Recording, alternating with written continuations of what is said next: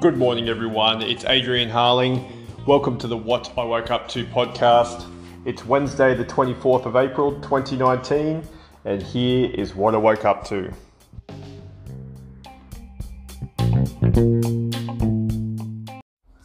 In market news this morning, the ASX 200 closed higher yesterday at 6,319 points, while the VIX is at 11.5. ASX 200 futures this morning point to another green day, sitting at 6,328 points. The Dow Jones steadied to 26,511 points, while the S&P 500 hit a watermark high overnight of 2,933. Spot gold is suffering from the share market optimism, sinking to 1,274 US dollars per ounce. Spot oil has jumped to $66.31 US per barrel. The US dollar is trading at 70.99 cents.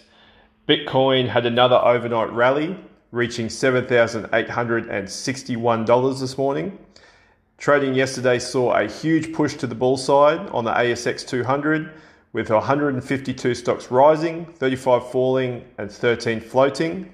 The five biggest gainers for the day were Eclipx Group at a massive 6.59% jump, Appen Limited, Seven West Media, Pact Group Holdings, and Breville Group rounded out the top five, while the five biggest falls came from Galaxy Resources, Hub24, Orocobre, Syrah Resources, and finished off with Blackmores.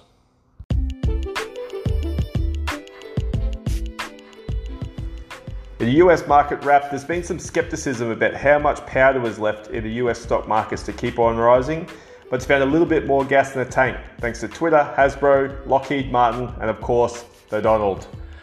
Those tech businesses all reported higher than expected first quarter results, which helped push the S&P up to an all-time high and are supported by the other 80% of companies held within the index which have outdone expectations this quarter. The oil industry was the beneficiary of Trump's move to prematurely end trade waivers, sanctioning Iran, which will require other nations to step up and cater to the world's supply requirements. Facebook and Microsoft, along with Tesla, are also due to release figures this week, although the latter may bring some bad vibes and dampen the party unless Elon can actually do an Elon and a magic trick to make investors forget the poor production results, which will no doubt follow. On the local front, Trump's oil announcements also created a tailwind for local oil businesses as several benefited during yesterday's trade.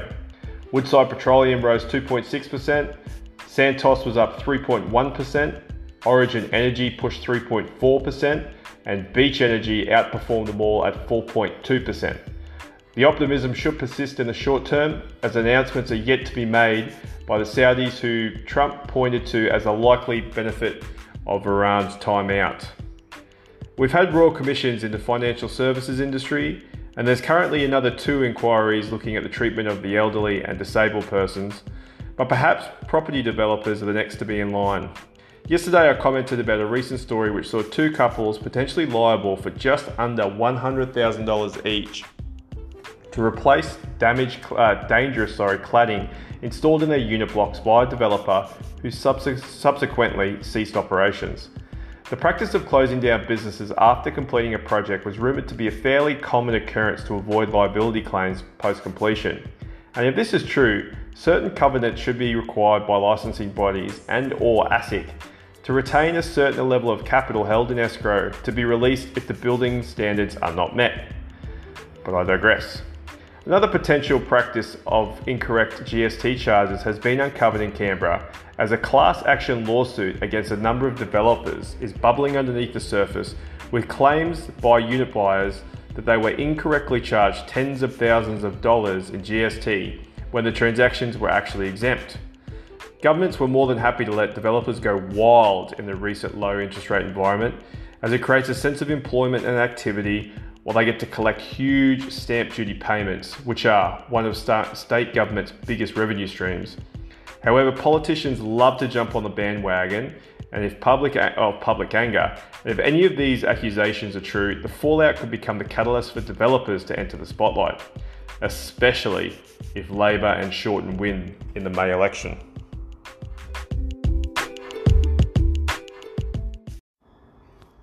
And that's it. It's a slow news morning. As always, follow me on Twitter at Adrian underscore Harling or email any comments to Harling Capital Investment with an S at gmail.com. Have a safe and profitable day. Thanks, guys.